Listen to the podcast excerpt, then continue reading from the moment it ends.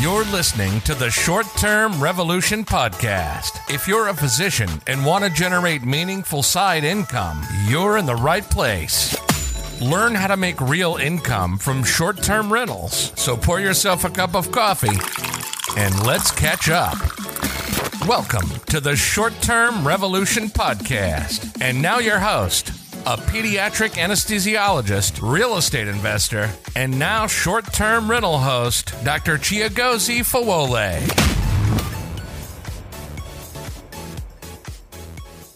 Well, hello there. Really excited for another episode of the Short Term Revolution podcast. If this is your first time joining me, I'm Chiagozi Fawole, pediatric anesthesiologist, real estate investor, and now short term rental host. And I, I'm just excited to share with you the topic that I have, which is funding your short term rental. Okay, listen, if we have not met, then you probably not heard me say, if you have a good short term rental deal, you could probably, you can probably find it. I mean, it's like a, something that that's, that's often said in real estate spaces that when you actually learn different funding techniques, then you realize that if you're not able to take a deal down it's usually not because you technically couldn't. It's usually because you, you knew you had options but chose not to explore them. I know when I say this, I'm probably going to be trampling on a couple of nerves, but that's okay. I can handle it. But I can tell you that when you fill your toolkit with strategies and techniques to fund deals, you begin to operate from a place of strength and even more awareness, such that when you decide, you know what, I don't want to go down this route to fund a deal this way, you would know that your reason for not funding your deal was not because you couldn't or it was too expensive or whatever, but it was because you know what, you said, nah, not worth it. Nah, I don't want to do that. Yeah. Okay. So, all right. So let's get right into it. When I think about a short term rental, a couple of things that come to mind about short term rentals are that they're actually easier to fund, in my opinion, than traditional rentals. Okay, I know that is a bold statement to make, but here, I'm here for it. Okay. So, first of all, why do I say this? Number one, the very, one very common way that people fund their short term rental deals is with the second home loan. Okay. Now, if you go to a bank and you tell them, oh, you know what, I want to buy investment property, they will tell you that you need somewhere between 20 to 25% to put as, as your down payment for your investment property.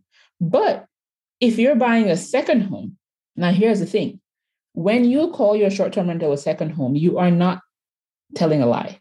Okay. I do not condone or support anybody lying to anybody for lending purposes. But here's the thing the lending organizations, Fannie Mae and Freddie Mac, actually allow you to rent out a second home that you own on the short-term rental platforms, the Airbnbs, the Vrbo. So why on earth will you call it anything else than a second home loan? Here's the thing. If for some reason you say, you know what, absolutely, I'm not going to spend any time there, then please do not use this option. But here's the thing if you don't mind spending a couple of nights in a property that you bought as a short term rental, as a vacation home, right? Then you, the doors to easier financing just opened up to you. And here's here's another thing. I know I'm saying a lot of here's the things today, but I don't mind spending a couple of nights at a lake house. Just saying. I don't mind spending. When we signed our loan, the, the, the documents for our loan for the lake house that we got a few months ago, it said there that, oh, you know, you should spend at least 14, 14 days or whatever at the property. And I was like, eh, I can do that. handle 14, 14 days at a property. Mm, lakefront, nice and comfortable, spruced out with a hot tub. What's not to love? I mean, what is not to love? This is why I've actually begun to talk a lot more about short-term rentals because it's just so much fun. And you actually end up with properties that you enjoy, your family enjoys, your family members can come rent from you, your friends can come rent from you, as against you know, the B minus, C minus rental properties that some people may have bought in the past for the sake of cash flow. This is like cash flow plus life enjoyment put into one package. Okay. So your first option there is that second home loan. And here's the thing with the second home loan, you can put down even as low as 10% for your down payment. Okay. When I heard the 10% option, I was like, wait a minute, wait a minute. so basically, you can buy two of these in place of one regular long term rental and cash flow significantly more. Am I still making an argument here? Okay, now here is the kicker. Recently, we actually found, I've actually found two different lenders that'll go as low as 5% down. Yep, 5% down on second home loan. You heard it on this podcast first. You're welcome. You're welcome. So now you can actually do a search and reach out to a number of, of community banks around you. Ask them if they have portfolio loans that will do 5% now. They're not too many. They're not too many, but they're out there. They're out there. Okay. So that's your number one option. Second home loans, either 10 or 5% down as your down payment. Okay. Your number two option. So the thing about the second home loan is that it is a fully qualifying loan. So they'll look into your debt to income ratio, they'll look into your income, they'll look into all that stuff, credit scores, all of that. But there's another option now, which is called a DSCR loan. DSCR stands for debt service coverage ratio. Basically, it's a loan that is based on the income that a property is scheduled to produce. Okay. And previously, before I got into short term rentals, I knew DSCR as a number. That's what was often thrown around in the multifamily space, where they basically looked at how much a property made, what the net operating income was, to basically show that with the amount that you will net from the property after you take down your major expenses that you were able to cover the mortgage payment for that property and in the multifamily space it was basically like you had to you know, you had to have a lease, you had to have leases and everything, everything lined up. But what we've started seeing is that in the short-term rental space, there are DSCR lenders who will go off the projected Airbnb short-term rental income for that property. And what I'm seeing is that a number of them will actually just want the revenue projected to match the potential mortgage payment, a one, like one to one, which is very liberal, if you may, compared to uh, what a lot of the long term the long term rental lenders would have done. Those guys usually have one at like 1.2 and above for your net operating income. So again, another reason that I say that it's easier to fund a short-term rental than it is a long-term rental. Okay. So if you can find a lender that does DSCR loans, so DSCR loans are often, like I said, asset-based. And in this in this case, if you find those that do DSCR loans for short-term rentals, they would request anything from 15 to 20% down. You find you generally find them more in the 20% range. So really just plan for 20%. And, and then you say, okay, well, we're back to 20%. Yes, you are back to 20%. But but this time there is no, you know, they're not looking at, at your debt to income ratio and any of all that, you know, personal, personal stuff that the regular home um, lenders will be looking for. Okay. So now if your question then becomes, okay, well, how how then do I find that 20% down to put down on a $500,000 home, which is sort of where, you know, a lot of, of the markets are starting to um, tend towards. There are options, you know, create an LLC, get a bunch of people in there, do JVs, whatever it is, home equity lines of credit, your retirement account loans. There are so many options out there. But at least now have, I'm, I've now given you two different ways that you can fund a short term rental purchase. All right, what is the third one? What is the third one? The third one is probably one of my favorites, actually, is that if you can get, if it's a property that needs some work, you can actually go the fix and flip loan route. Okay. So a lot of fix and flip lenders will do 90%. I've, I found quite a number these days. I don't know what the trend is, but they all seem to be doing 90% loan to value on the purchase of the property that you want to renovate and 100% of the rehab costs.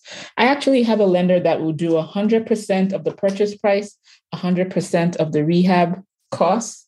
And in fact, I probably even say two lenders at this point. Basically, I'm saying they're out there. Okay. There are lenders out there that'll do 100% on purchase and rehab.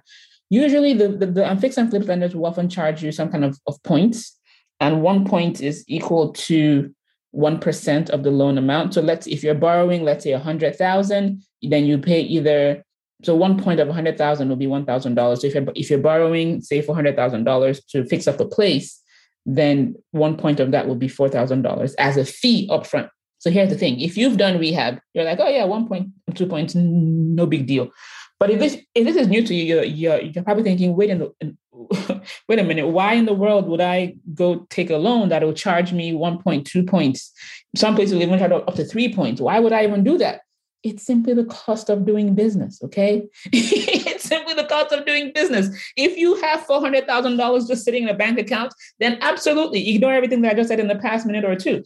But if you're if you're working on actually building a portfolio, maybe starting out with with with resources but limited resources, then I just gave you I just gave you the juice. I just gave you the juice. Okay, so that means that you need to find a smoking hot deal, a deal that can actually let you build in these extra costs and still come out on top. So what do you do after you buy the property with this kind of a, of a loan? So these the fix and flip loans are like hot potato loans, okay? You don't use them to hold the property. You use them to fix up the property and you quickly refinance. So generally when you're buying a property to use a fix and flip loan on, you want all your costs, everything to be somewhere around 75% of the eventual value, what we call the after repair value. The reason for that is that you will then you will then turn around and go refinance it with a regular mortgage. And those guys will normally give you 75% of the after repair value so you kind of work your way backwards. If the if the final guys will give you a loan that is 75% of the after repair value, then you want to make sure that all your fix and flip expenses, everything that you do in there, all the renovations, everything plus the purchase price, everything is less than 75% of, of what the what it will eventually be worth. You're listening to the Short Term Revolution Podcast with your host, Chiagozi Fawole. So what does this actually look like? You are searching Zillow or something, and then you notice that in a place where four bedroom houses, as a matter of fact, we have a deal like this in, in hand as I speak. So actually, I might as well even, even just share that story. So I looked at a particular market and I noticed that four bedroom homes cost somewhere, we're going for around $780,000, some of them even in the 800s. And then I'm looking and I come across a property that isn't looks okay, but you know, kind of on the edge right there. But it was going for 589. And I was like, yo, uh, sign me way up, sign me way up, put it under contract. We check the property, and it looks like it could it could probably use either a new deck or some some work on the deck, some work on the AC, but th- not nothing that you know is totally out of this world. So I, I run my numbers, and I'm like, okay, assuming my after repair value is like let's just call it eight, you know, seven, 780 going, that's basically even 800, just call it 800. So 800,000 times 0.75 puts you 800 times 0.75. That puts you around $600,000. So that means that by the time I purchase this property and rehab it, I want to be somewhere around 600,000. Now, for this particular deal, if I go over, if I end up leaving a little money in it when I'm done, I won't that, that, that won't be the end of the world. But for rough planning purposes, I want to make sure that I'm somewhere around 600,000 for purchase and rehab so that that way, when I'm done, I refinance, I take all my money out, and I can basically go out there and do it again. Okay. That is why I love properties that need some work because it gives me an opportunity to build in. So, first of all, if I'm all in for $600,000, by the time I'm done, I now have a property that is worth 800,000 right out of the gate that means I'll have $200,000 of equity in a property with like just out of thin air. Okay. If that is not a reason to love real estate, I don't know what is. I basically just built my net worth. okay. Raised my net worth by 200,000 by going with this method. I love it. This is why I love what I do. This is absolutely why I love what I do. And now, however much money that I put in on the $600,000 end, I can now take that money out, go buy another property next door, and do the same process over and over again. Okay. All right. So that was the fix and flip loan and then re- refinancing into a more permanent one. The next one that I'm going to talk about is seller financing. Okay. So this is basically when you have the seller finance a portion of the deal. And, you're like, oh, hold up, Chad are you like smoking something right now? I'm like, no, I'm not if this is the first time that, that, that, that, you're hearing about this, welcome to our world because there are times when a seller's motivation for selling is not necessarily to cash out completely. Like they may be trying to ride the market. They may have bought the pop. They may have bought the property. Let's say, for example, if we use the same example that I just gave, let's say they bought the property at you know three hundred thousand dollars two years ago, and things have like raced to the top. Everything is skyrocketing, and they're like, "Hey, I want to cash out while this thing is still hot," and so they may sell. They may not be, be ready for like a windfall of two hundred k in their bank account. They may just want to just like lock in that amount and lock in a monthly payment or whatever. So I saw a deal recently and I actually sent to my realtor and I said, hey, ask the seller if they'll be open to, open to financing. I'm still waiting to hear back. But I basically made it my practice over the years now that whenever I'm looking to buy something, I ask the seller if they're open to financing. What is the benefit? Like, why would I want a seller to finance? Number one, I don't like banks. did I say that out loud on my podcast? I absolutely did. One of these days, I'm going to, you know what? I should probably change that statement. Okay, let me rephrase that. I'm not a fan of the documents that I need to submit when a bank is carrying out their underwriting. I don't know what it is. I just don't like putting together documents. I don't like sending pay stubs and tax returns and all that stuff, right? Like my husband actually is is better at it. Like he can do it in like 10 minutes. And it just for me, it's just mentally draining. So whenever I can just tell somebody that, hey, listen, can we just like structure this deal this way? I prefer that quite a bit we, we bought a seven unit apartment complex a few years ago. It's now two years old at least. And the seller actually agreed to that. We put down a bit of a down payment and we agreed to terms that were favorable to us and to him. The thing about seller financing is that you can basically structure the deal, like the terms of the deal, however you like. In our case, for example, we did 20% down and we did an interest rate of 5%, amortized over, I think it was 30, no, we did amortization of, I think 20 or 25, I forget now. And then we put a balloon for five years. So the goal was that in five years, we'll pay him off whatever, however we did it, either a refinance or a sale. But what it did for us was that number one, we didn't have to go to a bank to qualify. We didn't have to do any of all that stuff.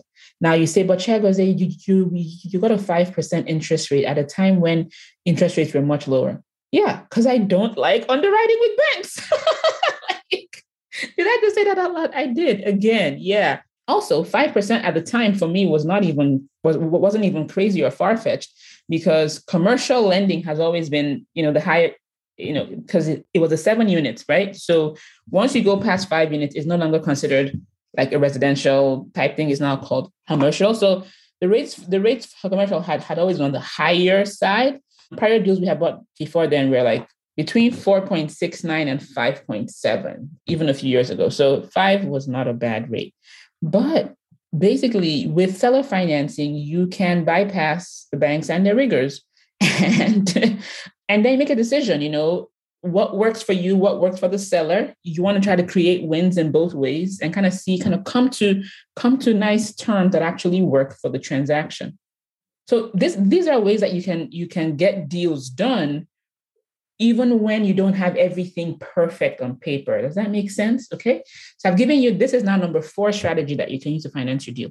All right. Number five, partners or investors. Listen, if you have a friend who's willing to go in on a deal with you, let's say you're let's say you bought one property, you're you're tapping out with cash, but somehow another deal like popped in your lap, and you're like, hey, you know what? This deal is pretty good you can go in on that deal with a friend, business partner, something to just to be able to, to get the deal done. Now, there's some of you that may be like, you know, a couple of us who are like, ah, I like to kind of just like do my own thing, be personal, whatever. Again, like I said at the, at the beginning of this, by the time you see all your options, if you then choose not to do a particular deal, you would know that you did not go through all your options and it was by choice. So when we first got started investing in real estate, our very first, our very first rental property. Actually, the very first deal that we did was a flip, and that was a partnership. I partnered with my dad on that one.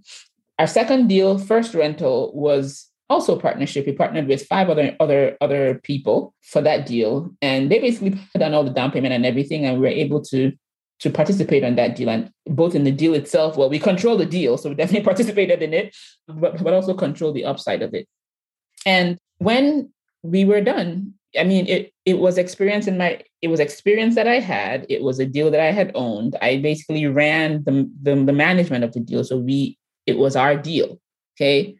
But we also help these other investors participate in a deal that they probably otherwise not have even bothered with without our bringing it to them. So when you're going to work on partnerships with people, particularly as the deal sponsor, you're not begging for money. You're not begging for money. Did I say that again? You're not begging for money. You are creating opportunities for people who are either busy or just otherwise not inclined to do the deals by themselves. And there is nothing wrong with that. Okay. So that was strategy number five for funding your deal. Now, keep in mind, if you're going to work with partners, then some loan types go out of the window. For example, you can't work with a partner on a second home loan because it's supposed to be like an owner occupied type type loan. So that so you, so you cannot use that deal. That's for that. But if, but if you're going to work with partners, then other like you know the DSCR type loans come back on the table. The fix and flip loans are available. That's if you want to use the, the, the partnership for for like a down payment portion that is maybe more than you want to bite off by yourself. Now, the last one is ask yourself the question do I even have to buy the property? right? Because there is rental arbitrage. If rental arbitrage is, I mean, if if you're thinking about doing the and you're like, you know what, I don't know if I still have any more cash left. I don't know if I want to spend all this cash on my next property. Then heck, you know, you can go find a landlord in the, you know, see if, if you find a landlord that's willing to let you you use a property as a short-term rental and you can turn it into a short-term rental by doing arbitrage. You, you sign a lease you sign a lease on the property and then you offer it up on short-term rental market. Now i don't say this to say that it's going to be easy to find a landlord okay? As a matter of fact that's you know we have a, an entire program dedicated to helping people get get started with with with rental arbitrage. But it is out there. It's it's a thing. I had somebody post on a facebook post recently so a, a client of mine was sharing on her Facebook wall that you know she got all these all these units last year, and some of them were by rental arbitrage, and that I had taught her how to do it. And somebody put in the comments there was like, "Oh yeah, I heard Chiagozie talk about this on some conference last year." But I thought basically she was like, I thought she was full of it. like I thought it wouldn't work, right? So this person basically stood by the side and now watched her friend do exactly what I had talked about during the conference, and she was now seeing the the, the impact of what of what I had shown her. So yeah, rental arbitrage works. It actually works. Like I'm not just making this up. Like there's a whole community out there actually that wonders why anybody will buy a short-term rental. Like when I saw it one day, I literally chuckled because I was like, a lot of physicians don't even realize that that rental arbitrage is even a thing. And there's a whole community out there that's wondering why anybody will even buy, right? Like, can't you just lease? why would you even buy the short-term rental? It's just really funny. Um, how our worlds are so are, are, are so different. But yeah, so I just basically gave you what is it? One, two, three, four, five, six, six ways you can fund your next short-term rental acquisition. All right. Well, if you got some value from this, and you enjoyed at least or or or even just had a little chuckle about anything that I said, you know, feel free to share with a friend. Hopefully, like, yeah, subscribe to our to the podcast, share with a friend. And if you want to learn how you can get started with short-term rentals, you can go to workwithme2021.com slash book. So workwithme2021.com slash book. All right. I hope you enjoyed any and all of this. I hope you actually implement based on strategies that I just shared with you. Yeah, just go on there and have an amazing, amazing, amazing rich life. Take care.